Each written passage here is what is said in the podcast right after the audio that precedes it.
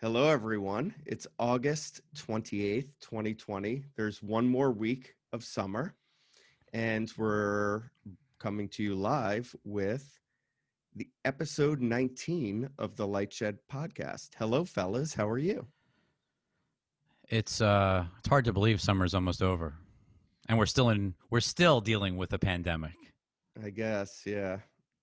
Um, but more importantly, Rich, how do you like our Zoom filters that we're using today? These are I cool. don't really understand the pirate. I mean, it makes me think of Pirates of the Caribbean, and you just don't look it like always Johnny Depp. it always comes back to Disney. I do look kind of like Johnny Depp, like a younger one though, like a more handsome version. Do you agree? well, you, you can say younger. I wouldn't use that word, but that's okay. What about think when Walt? John- what I'm trying Walt? to think. I'm trying to think of when Johnny Depp didn't look completely washed out. Is there a younger version of him? What movie was that? That's that's that's the version that I look like. But So you're thinking like washed 21 Jump Street, Walt? 50. Oh, that's that's. I'd have to go back and look at that one. It's possible. So isn't Johnny why Depp in some du Margot? Is isn't he in some lawsuit now? By the way, I think so. Yeah, nasty divorce or something. a like that. nasty divorce, and his wife defecated in his bed. I missed that part. Thankfully, Thankfully, missed that article. That was not like a National Enquirer type thing. That was that was legit news. He Yeah. claims that in the court case, but I'm not sure, Walt, if you look like Andy Reid hmm with the visor and the headset and the mustache, or the actual French look that you're going for I don't know here. if I got the headphone down now. I can go more. That's Reed, that's like s- Red. that's yeah that's that's some Andy Reid stuff. I feel like he's also got a little John Cleese going, you know, like on Dos Tres. If you ever saw that, you know, that show. That was just Thank silence Zoom, as for- as we weren't registering. Yeah, thank you, Zoom, for our filters. Okay, one more one more. What ab- what about this one, Rich? All I can think about is Real D. Like Uh, all I think about is Michael Lewis telling me that everyone was going to sit at home on their couch and watch 3D movies from home. That's all I can think about. All I can think about. I think this is the second time we brought up Real D in like four weeks. Actually, pretty amazing. they've had Right. they've had like a, a real no pun intended impact um, despite the fact that i don't think anyone else in the world has talked about them in like five years Uh, and just think about it, like 3D glasses in a world of COVID sounds absolutely gross. Like just not happening. Like right, like i think i think it on? i think it was gross anyway to be yeah, honest it's not happening. Okay, let's let's All get right, this started. let's get to the podcast for real real oh i love So uh, the first one is uh, Mayor Bill De Blasio tweeting out, "Take it from a true New Yorker. New York City will sure as hell be back, and it'll be back stronger than ever." And it's an opinion piece on Jerry Seinfeld saying, "So you think New York is dead?" Brackets. It's not. Take it Yeah. from a, new, a true New Yorker who r- authored that where? Uh, meaning, where was he located? Not in New York City when it was Oh. written. That's for sure. yeah he was in the hamptons Gotcha.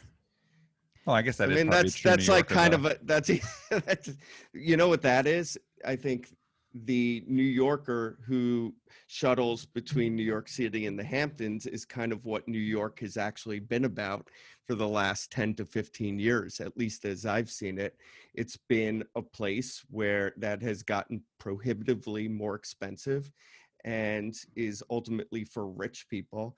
I think it's become more and more homogeneous um, and I'm Right, serious. exactly. No, I, you're It- right. it's I, I didn't even think about that aspect of it. no, Like, it- what what is true. the true New Yorker? The- the Exactly. So when everyone's Hamptons, like, "Oh, with his New- apartment. Exactly. Oh, New York is dead. You know what? It's possible that the New York that we've seen over the last 10 years is dead, at least temporarily. But I don't know if that's a good thing or a bad thing because the New York that I knew 20 years ago, and you know, you guys are a little older, maybe you knew 25 or 30 years ago, which was much more diverse, that had a lot more of a tightly packed um, eh, diversity of culture with new restaurants that were affordable and living space for artists and and people who didn't work on Wall Street. I think that New York might come back, and this could ultimately wind up being a very unfortunate forest fire, which kind of clears Some of those aspects of New York are coming back based on the amount of dirt that I see on the street these days. that's like that's like the New York that I used to visit when yeah. when I was a kid and I was like scared shitless going into the city, like grabbing onto my mom's leg. Yeah. Um, I think a lot- Not exactly But the I, same. I, though. I think this whole New York thing, honestly, though, is like everyone's like New York is dead or New York's not dead. And there's really, even in that Jerry opinion piece, there's no supporting evidence. First of all, New York is never defined, right?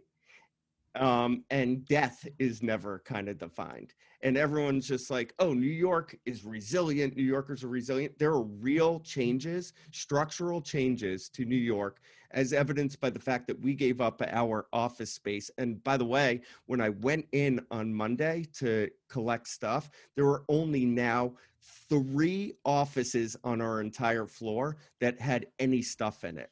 The other change we're seeing also is out in the burbs um, where I am. Um, you're seeing a lot of these true New Yorkers moving out here now. I don't know whether it's permanent or not, but clearly the real estate market in Westchester County has has been um, heating up bigly. Oh, I was talking to a New York uh, tech startup CEO this morning, founder, who was like, "I'm moving to New Jersey, like family, kids, like just doesn't want to be dealing with schooling and everything that's happening in New York City over the course of the next year." And I just, I feel but like, look, honestly, New York City, maybe look, there's amazing things about it. No one loves it more than I do. But there's also a lot of it is a huge pain in the ass for a lot of people. I, I watched you go, Rich, go through the whole schooling thing that you just brought Sure. up. Um, we all live in tighter quarters than we'd be able to afford anywhere else um, when we're in New York City. Uh, th- there's there's a lot of the subway. There's a lot of shit that we all put up with, and I think there were people. I haven't been just on a subway since COVID started, by the way. I Um, by the way, I recently was able to become a member of Clubhouse, which, for those that don't know, is a new app where people basically are identified and and they talk and it's not recorded. It's like a new social media app, I guess. And in Clubhouse, a lot of the discussion is about this. I mean, some of the, you know, it's heavily San Fran, L.A., Brooklyn people, so it's obviously a mm-hmm. certain demo that's that's overweighted, but they're all talking about the O- same overweight concept. affected by this. Correct, and but but they're all having the same concept as far as giving up their apartments and moving out and doing this and doing that, and you know, I guess going to Austin or wherever they think they're going to go to. Yeah, I mean, look, I think part of this is also just how long this lasts, which sort of leads us into our our next slide, Brandon, which is, you know, are we going to get to a point where we actually feel comfortable Oh. being around other people? Why don't you read this for us? Because I think it affects a lot of the companies you cover. Okay, so Dr. Sanjay Gupta on August 26th, breaking. Abbott just announced they have been given emergency use, use authorization for a rapid antigen test. They say 15 minutes, $5, greater than 95% sensitivity, and no machine or lab required. Adding they have the ability to make 50 million tests per month by October. So, to me, it, as we wait for a a vaccine or a widespread vaccine, this this is kind of the best possible news if you're a business that relies on the gathering of people because I've seen how this test works and essentially or at least I have on CNN um, es- essentially you do your little nose swabs not the one all the way up you, you put it on the thing and, and you hand it in they put whatever solution on it and within 15 minutes you read it on the app. Um, and if you don't have covid it comes up green. So what Right, can it's sort of like what's happened situ- in, in a Asia. si- like, yeah you have a situation where people can get passports for a day or two days or three days. So imagine this you go to madison square garden right and they scan your ticket and then they scan your passport your barcode that says that you were tested today and you're good to go Well, it reminds me of what was happening with you know Disneyland overseas in Hong Kong or Shanghai. I forget which one it was, but you basically had to show a green QR code, not just to get on the subway system, but also to get into the theme park. You literally have to have a green QR. Literally. Right, you have to have that that that green QR, or you can't get in. And I think that level of safety, relative to the temperature checks, which obviously Oh, mean the, te- nothing. the for temperature checks are almost completely meaningless since like what 40% of spread comes from asymptomatic i know that number's been deb- debated but some meaningful amount uh walt just coughed i'm getting worried um, no, but I, I think this type of testing would make people feel a lot more comfortable about movie theaters, concerts, air travel, theme yeah, parks. it's, it's kind of all it's of kind of those a dream. And by the way that's why i think you have um, live nation up like 18% or whatever it is this week. Makes sense.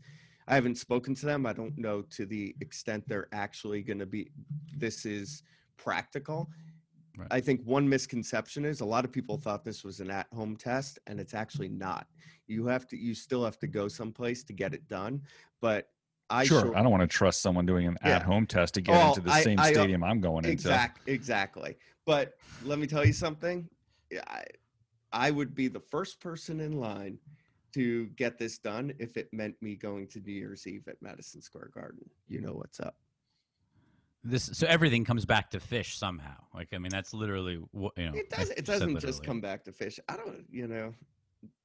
But I do love music.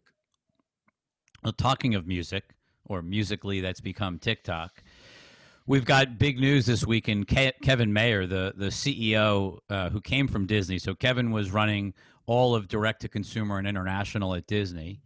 He uh, quit a few months ago to take the role of COO of ByteDance as well as global CEO of TikTok. He's now left and, and exited TikTok uh, just ahead of what appears to be a sale. I mean, it looks like Monday morning We've got two offers on the table. It appears as one of the tweets here from Alex Sherman says Walmart confirms interest in TikTok and says it's pairing up with Microsoft on a bid. The other bid appears to be from Oracle with a bunch of the um, previous owners uh, or the current owners of ByteDance seem to be involved in that bid. So you've got two major bids. It, it sort of feels like Microsoft is in the lead, Brandon. At least what I guess it feels that way that they've been they were earlier on this. Microsoft Walmart, which which is interesting, right? Because I I guess Walmart wants to turn it into an e-com platform. And I think pr- later on we're going to talk about some of the things that Facebook and Instagram are doing um, with checkout and so on and so forth. Uh, that is interesting. I don't know about execution. I don't feel like Microsoft has executed that well on the acquisitions that they've made uh, just to start with. And Walmart is not a tech company. They may be looking for a tech multiple now. Everyone is the way this market has been. Um, but I, I would be pretty skeptical about execution there. On the other hand, with Oracle, at first I was like, Oracle, that you know that doesn't make sense. But then if if you actually start to think about it, they really are a data company. I, and I think that's the key. Wait, What does that mean, though? Like, well, just because you're a data company, you're going to run a, a, a service that No, has no, a no. bunch of media content? I, I don't see Wait, the wait, connection. hold on. Let's let's just step no, back. no. Remember, him- the, he just the said government Oracle's said. a data I, company. I understand. So what's the but- connection? well, the government said that Well, the I- only I'll companies that can buy this as a majority owner have to be someone who is a tech distribution platform. So it it, it really Well, limited fine, the checking number the of box, Yeah, yeah, but I still but, get but Walmart he's or a- he's. Sorry, he's don't. asking why Oracle Why does it would make make, sense? sense at all. What we have talked about is the ability to iterate on the algorithm, and that is data science. There aren't that many out there that have the chops to do that. I don't know that much about Oracle, but theoretically, it seemed it seems like they would have a good chance to be able to continue to iterate that. Uh, And look, I- they, they deal the, with the most interesting aspect to me of UX, all of UI, this. and all these other things. Yes, it's more in a sort of uh, enterprise. I'm with Walt here. I think that Yeah, I think yeah, Oracle know. will kill this You're thing. I think they will that, literally that was kill a, this I- thing. That was a that was a hell of a, of a, A leap. uh, You know what? acrobatic twist and No, turn. you're right, Walt. Justified. It's a Face- fucking face- enterprise company. you're like, Give me a fucking break. Basi- mean, all right, let's let's put like it at least Walmart. No, no, but you know like what? You guys are right. When you're No, right, no. you're right. I think it's. I think this thing is fucking dead. Either way. But- no, no, but but but but let's let's talk about Walmart for one last second. 'cause I do think like- like just just imagine. For, forget about whether they integrate e-commerce even more significantly into TikTok, which we already know they are. yeah, well, they already have. What, what's to. interesting about this for Walmart and shocks me that there aren't more media companies wanting to help out Microsoft is the data, right? Like the beauty of what this is, right, is that you've got you know 50 million Th- U.S. why- households. That's why we don't million want the. That's why Trump doesn't want the Chinese to have. it. Sure, but you got 50 million daily active users in the U.S. That's a Uh-huh. huge number. If you're Walmart, that's a lot of data on what people are interested in. Just like Amazon uses all of the data on all the other things that you do, whether it's video or music or Twitch. All yeah, of it is. yeah, I mean there there there are signals. There isn't a clear right now a clear interest graph in in uh TikTok, but No, but that but the I AI tells you. that's part of the playbook for over time, right? I guess. So let's just, well, since you mentioned it, we'll just jump to to, to Facebook for a second. Um, I pulled this up just because it relates. Is that you know Facebook checkout or sorry Instagram checkout, which we had actually written about on the blog of you know several months ago, uh, which was pretty limited. I mean, it was you know hundred plus businesses, mainly in the U.S., were using Instagram checkout. The biggest sort of explosion that we've seen, eh, you know, in the the the retail world e-commerce has obviously just gone completely vertical everywhere you look facebook's been a huge beneficiary or facebook and instagram have been huge beneficiaries so they're rolling out instagram checkout to every single business and so now no longer do you have to go to the actual retailer's website you can use your on you know in facebook or in instagram credit card check out instantly no leaving to go someplace else this feels like it's going to be a very big driver of just the smoothness and, and make it even harder for businesses Less to leave. Facebook. Well, less yeah, but you also become basically indebted to consu- Facebook, right? Like you can't percent. leave I will. I will tell you this.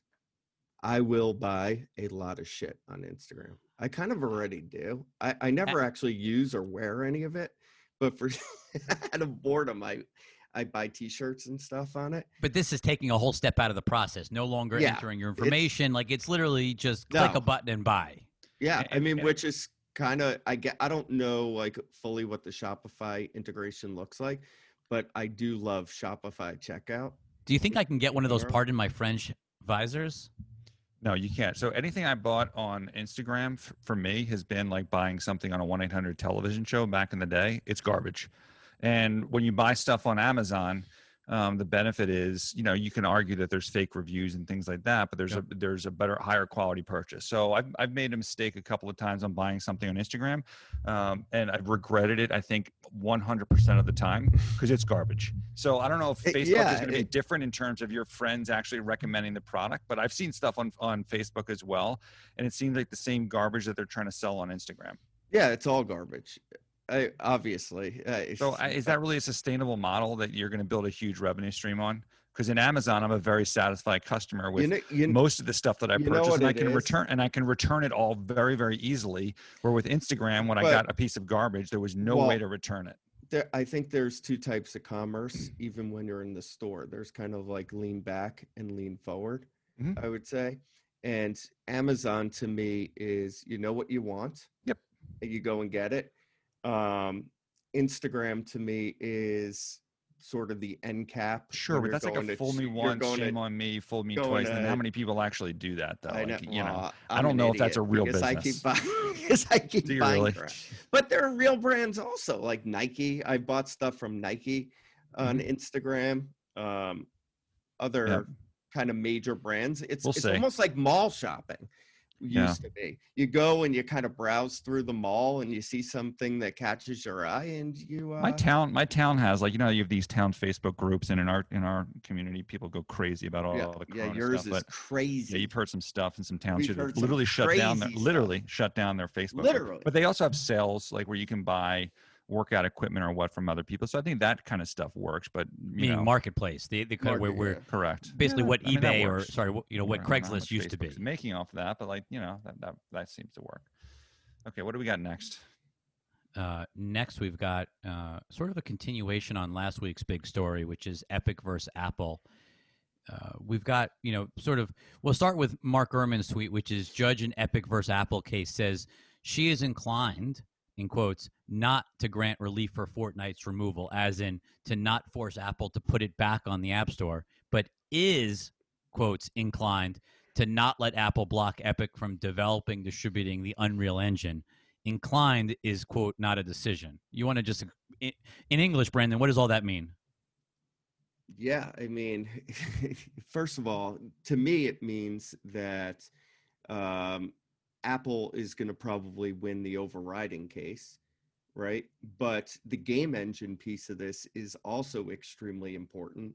It's not be, beyond Fortnite directly tied to what this case is about, except for the fact that Apple came in, I think, as a fuck you and was like, okay, anything developed with the Unreal Engine, which is a lot, and I mean a lot of games um, at the at this point, um, we're we're just taking out of the App Store, which would neuter um, the mobile business.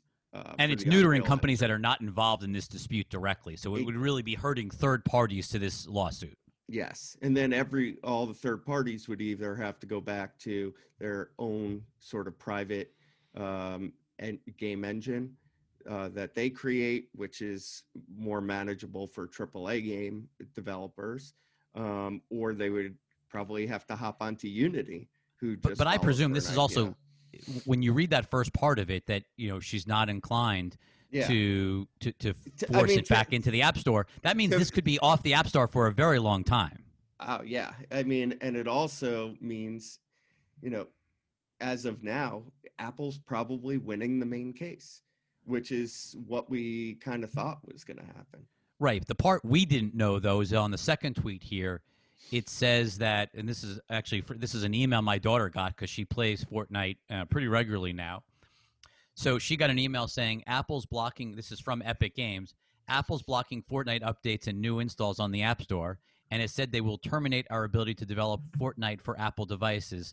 As a result, the Chapter Two Season Four update, version 14, did not release on iOS and Mac OS on August 27th. Yeah, I, I didn't realize until you brought this to my attention that Mac OS was also um, affected by this. But the, the game launcher for people who play on PC on Mac, um, you you can't play either. So, or you could play, but it's not updated. And But there have to be a lot of kids who play on Mac devices. I, I- mean, I- I would I would so. assume like much more. I mean, I know mobile's a relatively mo- small use case. Mobile's sub ten percent, like maybe way way less than ten percent. Um, it, with the rest being split between quote PC and console. I don't know of the PC piece how much is Mac. I know that most um, hardcore gamers use PC, but this game in particular is much more casual. So I, Yeah, I the- honestly the email even lower down, Brandon said, "Go get a PC and download it on a PC if you want to play the update." So yeah. uh, it's just I, I feel like that part of this story has just not gotten picked up. And if this is really like Fortnite will no longer work on Macs, it's probably a bigger deal than we thought, just from the, the aspect of it won't work on mobile, which was a small use case. Smaller, yeah. I mean, Smaller. Look, I think that there, when Tim starts talking about the metaverse and how uh, the the mythological metaverse and how that's all going to fit together, mobile is clearly going to be a major component of it. So I don't think this is necessarily about for them about the five or ten percent, whatever it may be, that play Fortnite on mobile. I think this is about what things look like 10 years down the road and is Apple kind of controlling um, W- w- or Apple and Google controlling the mobile piece of the metaverse and what can and mm-hmm. can't be developed for it. Walt, do you think any Apple investors really even care about this, or this is just all you know, gaming app store nerds that are like that are focused on this. Yeah, I don't think an Apple investor really gives a shit how this is going to play out in the near term, unless it obviously legitimately threatens the price that you can get um, charge in terms of the App Store, because that obviously speaks to the services revenue. There's many components of the services revenue. This is not the the sole thing that's going to impact that one way or another, but um, I don't know. I don't think there's much concern that if you're running a business and you develop an ecosystem that's of value and protect it to your customers, and this is what your customers want. I don't think there's many Apple customers, iPhone users that would want to.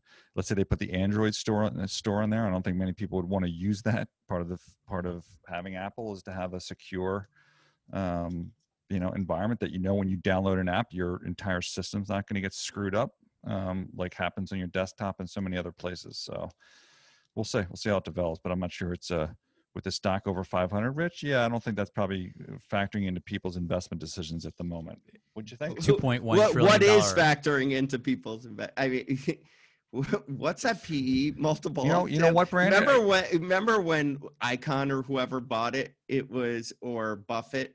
It, it was trading at what 14 times earnings. Is it trading at 44 times earnings now? I don't know. It's a high number, so maybe it's the fact that you can't get any yield anywhere. Although T-Mobile, I just learned that I can get one percent yield on my any bank balances. So, Rich, you're a T-Mobile customer. If you want to get some yield on some of your cash, you can shift it into T-Mobile cash and get one percent. Can we do that with Lightshed Cash? maybe. Um, we we're getting a yield of zero on our cash? Our Lightshed cash as of now. So um, okay, so we've got next topic is this whole Little IDFA, which sort of plays off of you know plays off of what's going on at Apple, obviously. So Facebook says this is Kurt Wagner's tweet. Facebook says it will stop collecting IDFA info from users on iOS 14, claiming it will severely impact targeting and measurement for ads on the Audience Network. Facebook is considering getting rid of Audience Network for iOS 14 altogether. This is a big deal. And if you go into the actual post from Facebook, because they basically, it, it's a blog post from Facebook saying preparing the Audience Network for iOS 14. The interesting parts that we pulled out is it, it said, obviously, because of the ability to, you know, since you can't accurately target as well, they people should expect or you know developers app developers and publishers should expect lower cpms uh, uh, when the new version of iOS 14 rolls out. But then it also says in their tests, and I'm going to quote this in testing, we've seen more than a 50% drop in audience networking publisher revenue when personalization was removed from the mobile app install campaign. So it basically means that app installs are going to be far less powerful dude, than they were before. I Your- the conversion is going to be a lot worse. I mean, this just completely undermines everything that was great about mobile uh, and I guess social uh, advertising. Which, Because you basically which- knew everything about somebody and you could target your app extreme- installs. Extreme targeting. That's what differentiated digital, right, from the from uh, TV, which you know we talk about all the waste in TV and have uh, for a- for a long time. And Now this- there's going to be a lot of waste this- in digital. this really under that this really undermines that differentiation number one uh, number two i i don't know how it's going to shake out for i don't know uh, in in the games world for for mobile publishers like king and zynga um, who have seen you know a real growth in in advertising revenue over the last couple of years. Is is this going to severely impact them like facebook is saying it would impact them? Not that audience network is such a big part of their business it's like what 3 billion dollars or whatever but No, but the whole idea of app install ads, you know, being able to target app install ads also really matters, right? In terms of acquiring new oh, users. oh and yeah i mean the like inability you're to target always- as you're always i mean all these mobile businesses for performance advertising it's all about what cac being less than ltv and now the question is if you're in the actual advertiser is does your cac go up because of this or stay the same because are you just simply advertising more Right. Um, more, Do- do uh, you buy more spots at lower CPM? at a lower CPM. I, I, I don't. I honestly don't know the answer to that, and I think there's a lot of confusion about the answer to that. I, Obviously, it affects everybody the same. Like everybody's in a worse position. everyone's in a worse position, but it's just bad for the industry in general.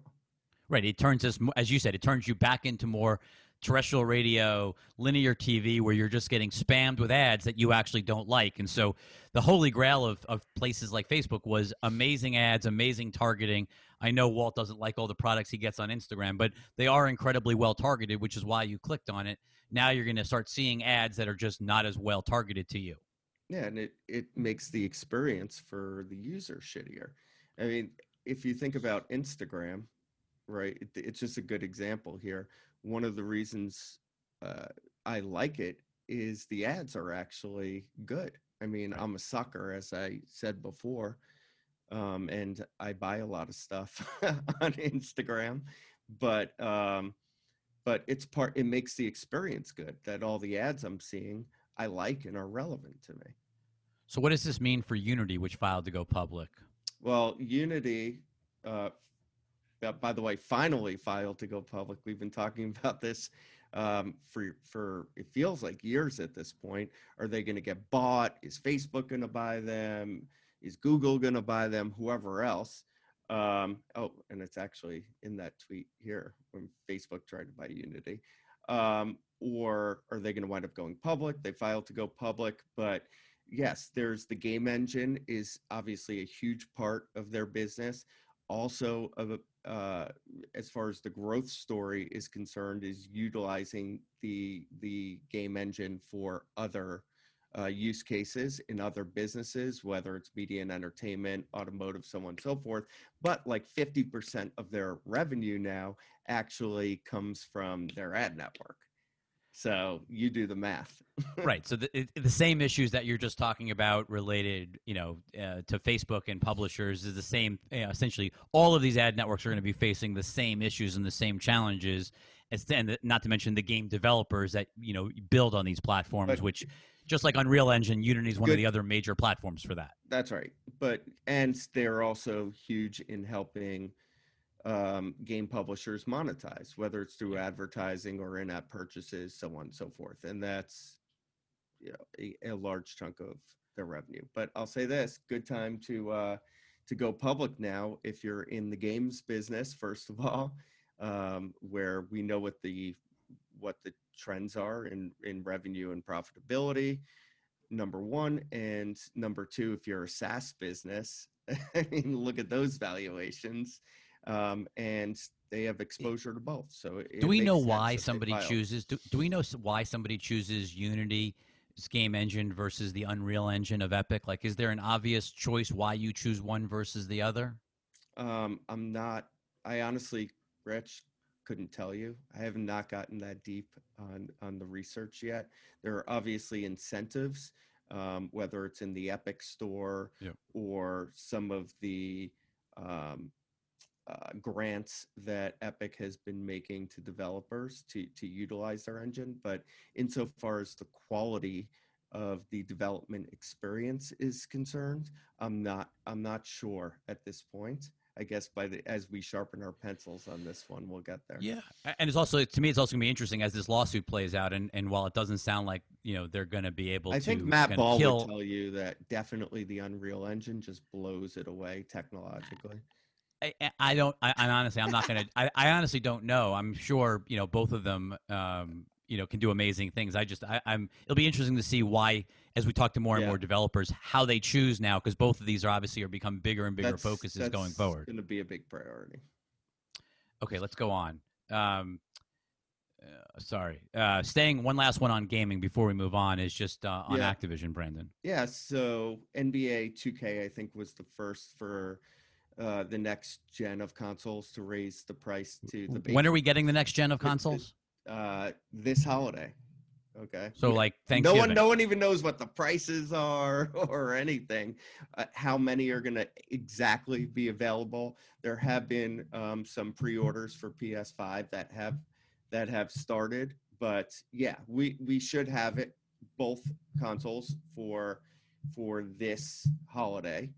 Um, but what's important here is that Activision with Call of Duty followed uh, Take Two in raising the base price for the next gen to $70. There hasn't been a price increase in a really long time. If you take the platform fee out, the 30%, now you're talking about going from at $60, it was 42 um, dollars net to the publisher to what $49. Ho- Hold on, just stop, stop. The platform fee, which you just said is a thirty you percent platform fee. that. Yeah. So the platform fee that Apple charges to everybody is the same thirty percent that the PlayStation charges to all of the game developers. I just wanted to make sure it's not Yes, it's not and like Apple's picking a random number. It's it's everybody uses thirty percent.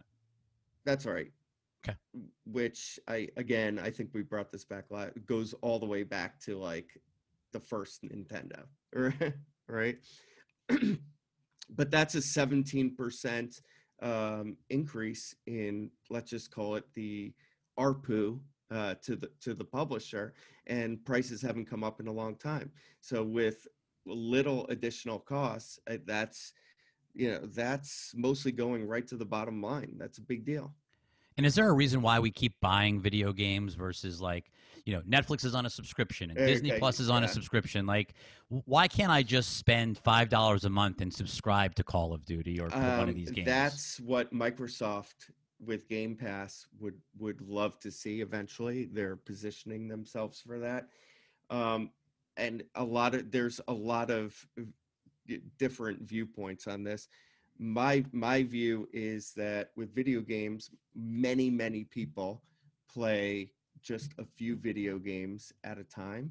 So mathematically, and especially in this games as a service world, so mathematically, it makes sense just to kind of like buy your game, have it for multiple years that you play it, and continue to play it. And it, the upfront purchase makes sense. I think also the publishers don't want to cede control um, to a, a, um, a middleman. So they're going to hold back on their best content um, from putting it into a subscription. And we could talk, you know, about No, it just it, it, it, it just seems like it seems inevitable, isn't it? Like, don't you think it's ultimately it's inevitable that we get to this, or you think it never happens? I honestly don't know. I, I, I do think content is ultimately king, and this industry is controlled at the top by, especially on console, the, the top 10 games, which is from a, a couple of publishers. And I think that they're going to hold back from putting their content onto these subscription platforms for as long as possible. And Microsoft, you know, they've been buying studios, so so on and so forth, trying to pack more upfront games into um, into Game Pass, and they're going to try and force change. But I'm not sure so sure that it happens because I don't know that it solves a major consumer problem for many gamers, maybe even the majority of gamers. And and Game Pass has been successful enough on those who are looking for variety, whether it's um, single player games uh, or older catalog titles. Five G, Walt. What do we got? Um, this has nothing to do with 5G. This is even though the the But there's a hashtag 5G. that is true. even though the chairman of the FCC put it in his tweet, this has nothing to do with 5G. Um, but the tweet that you're referring to with your 5G lead-in was uh, Ajit Pai saying "breaking news." This is kind of like when Alex Sherman does his scoop exclamation point. I hate that. Um, scoop. no offense to you. uh, Oh, Alex. No, it's no, it's Not not just Alex. scam. Everyone does it, but um, the FCC just concluded. Basically, it's the CBRS auction. I'm not going to read this thing. The CBRS auction concluded. It raised four and a half dollars. Um, so, what is CBRS Spectrum? It's the shared stuff. It's it's you know, there's some power limitations on it. Um, so the question now is, we're going to find out who the winners and losers are. And look, Verizon, as we've talked about many many times before, is deficient in mid-band spectrum. This represents some mid-band spectrum that they can use. They made a decision a couple of years ago when an auction got too expensive for them under a previous management team. Um, to basically buy a, a, a, bunch of millimeter wave spectrum and talk up this small cell strategy. Millimeter wave spectrum, as you know, is just not performed that well because it just doesn't go far. They bought some media assets too. and media, but this is their opportunity to kind of get back in the mix in terms of having enough um, spectrum and in the midband and overall because they've got the most customers. I mean, they've got whatever it is, 110 million customers, more than anybody, and they're still converting many of them um, to unlimited. And look, Rich, as you know, people aren't still aren't um, streaming as much video as they are just kind of watching it on a managed service. So they're going to need capacity. So this is CBRS for them is capacity, but the other interesting potential winners here would be Comcast and Charter. And those companies are going to use it to extend their footprint for one, and also to for all their wireless customers, which we've talked about before, they're gaining traction, um, to have a way to offload capacity off of the Verizon network onto their own network, thereby saving money and being able to produce margins. But let's focus on the first part for a second. If the spectrum is good enough for Charter and Comcast to deliver broadband services to someone in their home, why then would it not be good enough for Verizon to do the same and offer a competitive service? Now, it doesn't, to go back to the, your first statement, it doesn't necessarily have to be 5G. It can be LTE, it can be, you know, basically whatever technology that they elect. But having a ton of spectrum close to someone's home, you know, is going to provide the capacity to to open up some of these some of these new applications. So so it's fascinating. And look, this is a precursor to a much bigger auction that's going to occur or it's going to start in December, which is the C-band auction, where Verizon can get much more spectrum. Um, but you know, I, I'm guessing that when the when the winners of this thing get announced, you're going to see Verizon as, as the real winner. Is there anyone else who could surprise outside of the cable companies? So it would be. I mean, look, AT and T um, is people are concerned about the amount of debt that it has, and obviously there's been a lot of focus at that company to reduce that debt. Um, it's possible though that they took a chunk of the spectrum away from Verizon. So if that happened, which I don't think many people are expecting, um, that would put more pressure on Verizon to bid even more aggressively in the C-band auction. Um, I don't think you're beyond, you know, like an AT&T or T-Mobile coming in to try and usurp and um, what's known as foreclose on the spectrum opportunity that Verizon has. Um, we'll see if that happens, but again, we should know we should know fairly soon. And, and for cable companies, I presume if if they are meaningful winners of spectrum here, uh, there is going to be capital that needs to get spent in order to then go out and enable them to offload that traffic from the MVNO onto their own proprietary spectrum. It's you know it's the capital investment thing. I think it is largely overstated. Radios are so cheap now. The architecture is such that the core gets virtualized, so the radios can be commoditized down to companies like Fujitsu or Airspan or others. You know, so it's not the capex, especially relative to the fact that what Comcast has effectively burned over one billion dollars in their wireless MVNO. So spending a couple hundred million in capex to put some radios that utilize this spectrum, and let's say let's say Comcast spent half a billion dollars on the spectrum, they'll spend another half a billion dollars to roll it out but they they um, release some of the long term expenses that they're paying to Verizon, so they help the EBITDA margin. A typical Comcast investor won't even notice that. Um, so it, it's certain, it's certainly something that's I don't think is going to be a huge hurdle for them. And will quality of service change? Like, will I get better experience if I'm on the proprietary CBRS spectrum versus the MVNO spectrum? Well, given that um, Verizon is maintaining 110 million customers on the least amount of spectrum, you would suspect that that network is going to come under continued strain. And if you're a Comcast or Charter customer, you're using that network. So if um, Comcast and Charter then shift you to this new 10, 20, 30 megahertz block of spectrum that they have and that they've deployed, it's very likely to be a better um, service offering for you and a better experience for you as a Comcast or a Charter um, wireless customer in those in those scenarios. But I wouldn't get you know look it's I wouldn't get too excited about them like rapidly building that out. I think you know again one of the primary interests is extending the fiber footprint. Um, but certainly it's it's something to think about. And also people are going to start questioning whether Comcast and Charter are going to open up their checkbooks for the C-band auction, which is which could be tens of billions of dollars in um, in aggregate.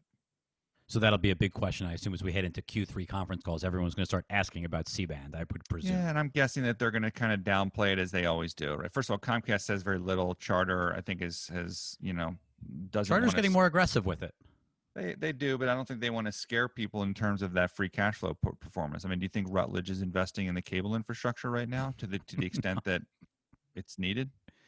I think they're just being very thankful that you know broadband demand has exploded with everybody working from home. Hey, and it's great. likely working ARPUs from home for a while. Are, ARPUs are going up. Um, I mean, I guess they could face some risk in the long term, but 5G is certainly not a threat um, in the near term. T-Mobile is slowly building.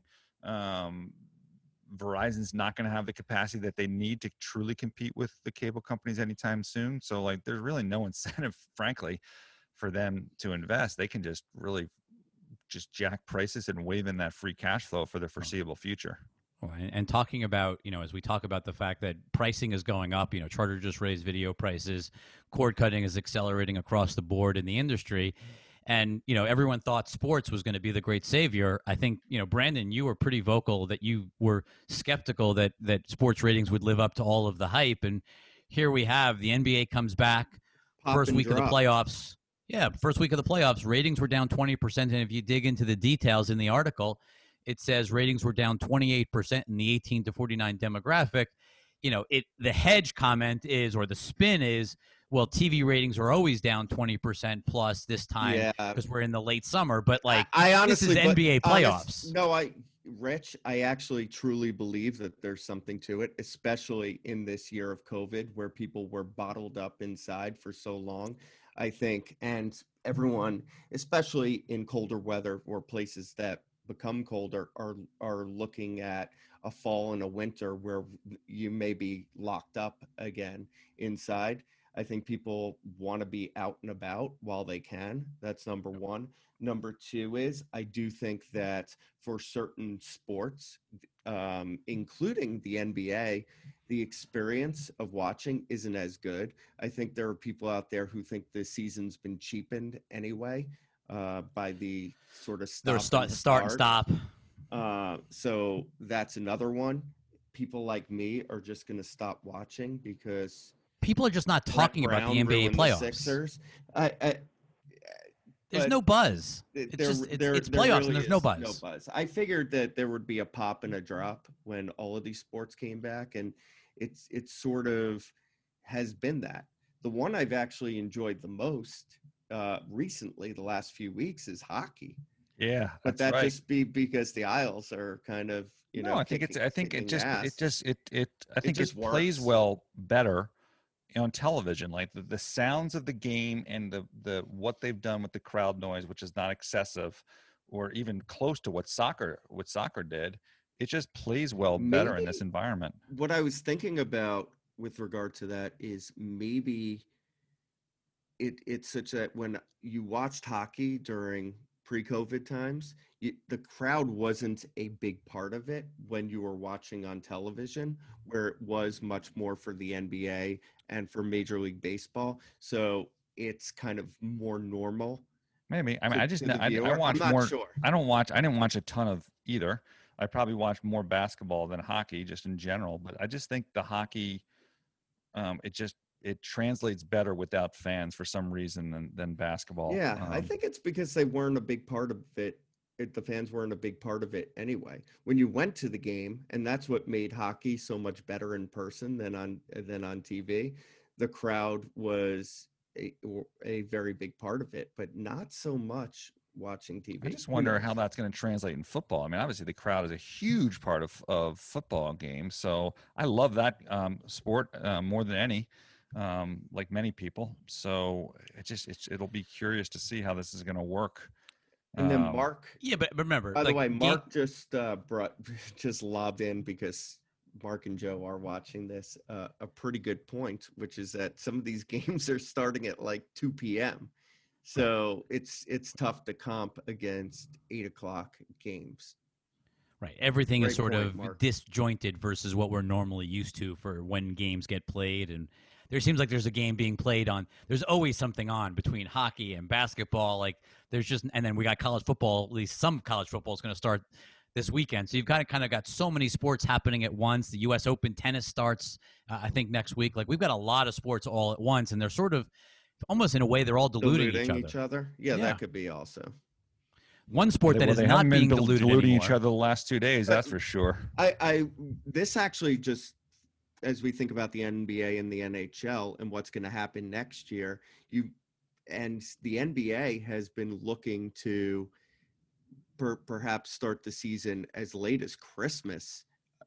It, it seems like with the season going much longer into summer. So they need to figure out whether this is a sort of fans in seats and the stop start, or whether this is because we're going deep into summer. Because if it's the latter, then that's not something you want for the long term because it's going to dilute your biggest product, which is playoffs and the finals.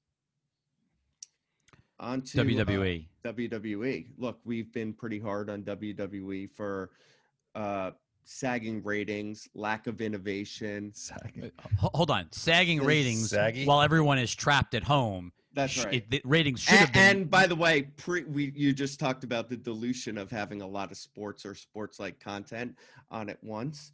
Um, these guys had the world to themselves. They were the only ones creating new original content, and ratings were absolutely horrid for a long time. Uh, but now you've seen, I think, both Raw and SmackDown up edging over 2 million viewers. Not good. I'm not going to say this, Right. these are good still well numbers. below what you thought a year Yeah, ago. Of course.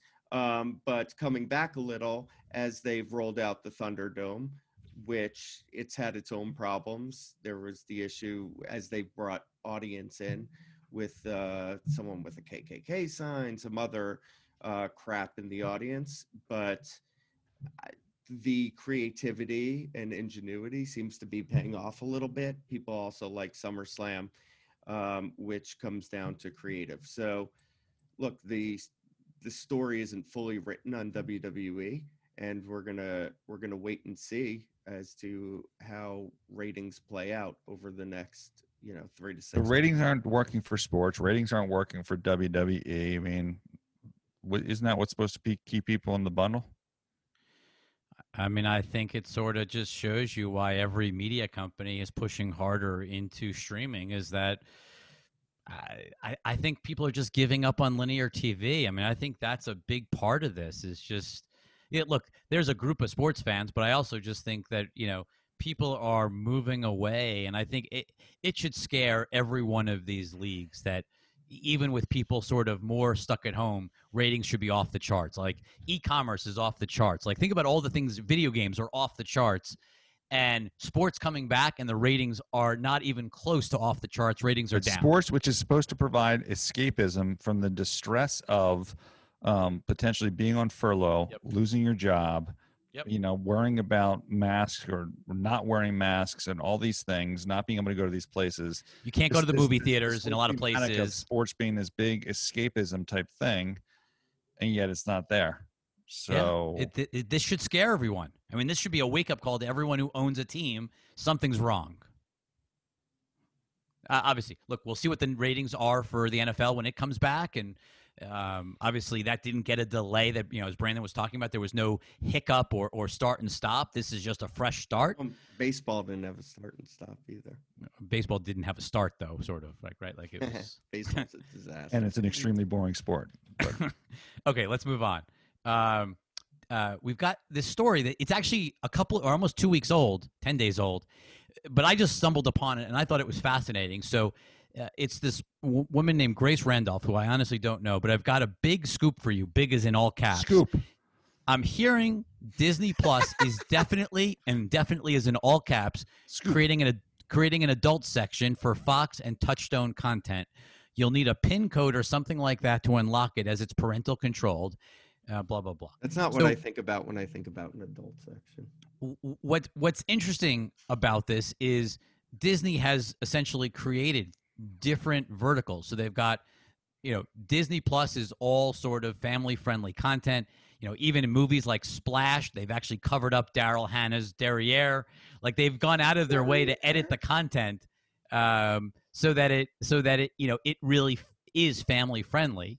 and they've kept all of the more aggressive content or you know more mature content like Deadpool, which is a Marvel film, but Deadpool's on Hulu, not on Disney Plus because it didn't fit with the sort of content guidelines of Disney Plus. So they've created Hulu, they've had ESPN Plus, which has the UFC, and they've walled off Disney Plus as a safe place. And now overseas, they're talking about creating Star, which is a essentially like an overseas version of Hulu with all of the Fox content this this tweet which again there's no follow up on this and no one's really kind of commented but the the concept that all of a sudden there's going to be adult content inside of Disney Plus has me wondering whether Disney is having second thoughts like maybe Disney is looking at the HBO Max model or the Netflix or Amazon model and realizing everything needs to be in one place I don't know whether they're delaying their analyst meeting or whether they're having second thoughts about what they recently announced but I think this would be a really big deal if it, if it's actually true, Brandon. Yeah, no, I, I, I agree with you. I mean, you in particular have been uh, a proponent of pulling Hulu and Disney into Disney Plus into one service. We know that they want to add more quote adult content uh, through Star in international markets, and well, I guess we'll see what happens. They might be reversing course. This is a you're really saying on the Disney interesting Plus. time. Yeah, this is this this reminds me of maybe Apple like allowing the Android store on their phones. This is not going to happen. This is not going to happen. Uh, this You know, is not, this is not with the brand. You know, like I know why it should happen and what you're saying in terms of having a broad enough offering, but like this is what they've built their brand on. So like, But the difference between that and what you were talking about with Apple Android is that they own this content. right? So it's sub brand it, put it somewhere else, but don't put it in your bundle. Yeah, that's what HBO it Max separate. has done. So it's It- but- it- okay, it's but just the building of these separate. of these super SVOD services that are meant to touch everybody. Well, HBO Max has plenty of diverse and interesting. Yeah, Sure. that right. That's and so. So the question is, is doesn't. Disney gonna Disney follow- Is trying to break it apart into this is our kids. that was always brand. the HBO Hulu's brand. That was all adult the, plan. that was the HBO brand. Like Brand. Disney's brand is a different. It's just a different brand. I'm not sure how that goes in the same. We'll, we'll see bundle. how they decide to merchandise all this content. It's an interesting find, though, Rich, and I had not seen that either. So we got a couple last stories. Spotify podcasting. Everything's obviously been all positive news for Spotify and podcasting. You know, taking Joe Rogan, going with Michelle Obama. Like it's been deal after deal nonstop. One of the first podcasting stars of Spotify, Joe Budden, who had uh, a Spotify podcast, is actually leaving. And what's interesting is there's a public statement from Spotify that says uh, we made a significantly larger and many times the value of the existing agreement and reflective of the current market and size of his audience. Unfortunately, we could not come to terms. Uh, and we respect his wishes, blah blah blah. But it's it's interesting that we, this is the first sort of quote unquote loss uh, of a podcaster, and and not just a loss, as Lucas Shaw in this tweet kind of highlights. He's actually pretty aggressively going after Spotify on his on his on a recent podcast that he had. He actually talked pretty negatively about Spotify and seems pretty angry. I don't know if it's that he's less of a focus because they've hired people that are um, far bigger than him. I, I guess time will tell. I, I but think there's some jealousy about the other Joe. it, it could be. It, this could be totally jealousy and and focus uh, or greater competition, where he was sort of alone for a while as kind of the the only kind of big exclusive player. I don't know, but this is certainly a topic we should all be keeping an eye on uh, to see if if other podcasters Yeah. are happy or frustrated. Yeah, I think that is important. And then where does he wind up going and how much are other platforms willing to pay for him? Are we truly going to see the start of streaming wars in audio? Right. Podcast wars. Is this podcast, Podcast audio wars, wars, yeah. all over again? Yeah, I, streaming wars. And then l- last topic By for the today way, is this Spotify stock is still up. So their stock goes up whether they get they get they pay for new people or people leave and they save Well, money. t- to be fair, I don't think a lot of investors know who Joe Budden is the way they know who Joe Rogan is, and so I think in terms of high profile, as much as Budden was a huge player and was one of the top podcasters on Spotify for a long time, I just don't think he has the visibility among investors that some of the new talent has come in. The last topic is just on sports betting because we've talked a lot about it on the on, on this podcast. Uh, this is from uh, Eben Novy-Williams. Breaking NBC Sports has inked a sports betting partnership with PointsBet USA worth nearly 500 million. NBC is taking a 4.9% equity in the operator with an option to buy up to 25% of PointsBet after the deal is done. So now we've got Fox has done a deal with you know with uh, essentially FanDuel Flutter. Uh, has acquired assets uh, related to that. Fox bet. Right with Fox Bet. We've got Barstool's done the deal with Penn, uh, DraftKings. Um, we, you know, we had, we talked to Ezra last week on our on our uh, on LightShed Live. This whole space, and, and I, I guess Should- IAC by the way, is deal now MGM. Is now a good time to announce, not to interrupt you, that we're going to have Davey Day Trader on We, we will on later in September. Live. We will. We This is- will. This is very exciting because um, I really need some PA help. Okay, go on. Hopefully, it'll work out better than when we announced having Kevin Mayer on LightShed Live. But you know, um, that didn't yeah, work that out kept so getting well. delayed, and then we find out why. Uh, but no, but, maybe but maybe your we'll have him on anyway. but but it is sort of amazing how every single media company, quote unquote, legacy media company, is now rushing into the sports betting space. Everyone looking at it as the savior for linear ratings. Obviously, the bundle's getting worse, but everyone's sort of looking at this, and it's it still seems hard to imagine how all of these players can quote unquote win in the sports betting space, uh, especially when gambling economics far outpace the sports betting Yeah, economics. I mean, look, we- we've looked at all of these companies. Some of the valuations seem tough, but I guess valuations seem tough in general in this market right now. So, And look, the theme is obviously there, and everyone is excited. of course, the, the of course the theme. I- is I get that It's part just of it, I but don't. I it- don't know if stock prices are necessarily grounded in reality right now. Well, and, and competition keeps heating up. I mean, presumably MGM IAC are not in this just for what they've done. I presume there's more of a roll up with IAC involved. That's been Diller's sort of mo over time. Yep. Okay, that's a that wrap on episode 19. So since we had so much of Scoop, should I take us out with a little Kanye? I don't know if I can actually insert the music. Maybe we can edit that in after the fact. Whoopie dee scoop. Scoop dee dee whoop. Whoop dee scoop dee poop. Poop dee scoop dee scoop dee whoop. Whoopie dee scoop whoop poop. Poop dee dee whoop scoop. Poop. Poop. Scoop dee dee whoop. Whoop dee dee scoop. Rich, We haven't. We haven't we go though, discussed I, Peacock in like five episodes. you know, What's I, up? I actually want to throw one last wild card question into you, Rich. Sure. um, because we talked about Apple, the two trillion dollar company, and Disney, and staying clean to their brand. I mean, if I'm Apple, if you're t- if you, Rich Greenfield, are Tim Cook running Apple, and you're sitting on what is arguably a very highly valued stock free cash flow yield of three percent, and Disney is what it is, like should Apple make a run at Disney? Yeah, We're look, at Back think to that, huh? Look if if you could just buy the intellectual property of Disney, yes, I, I think you could make a strong argument. But how do you sell that to the shareholders? The shareholders are going to say, "I'm going to buy the IP." So you got Sure, to buy the- the, the- whole enchilada. But the, but the problem with buying the whole thing is that you're getting theme parks.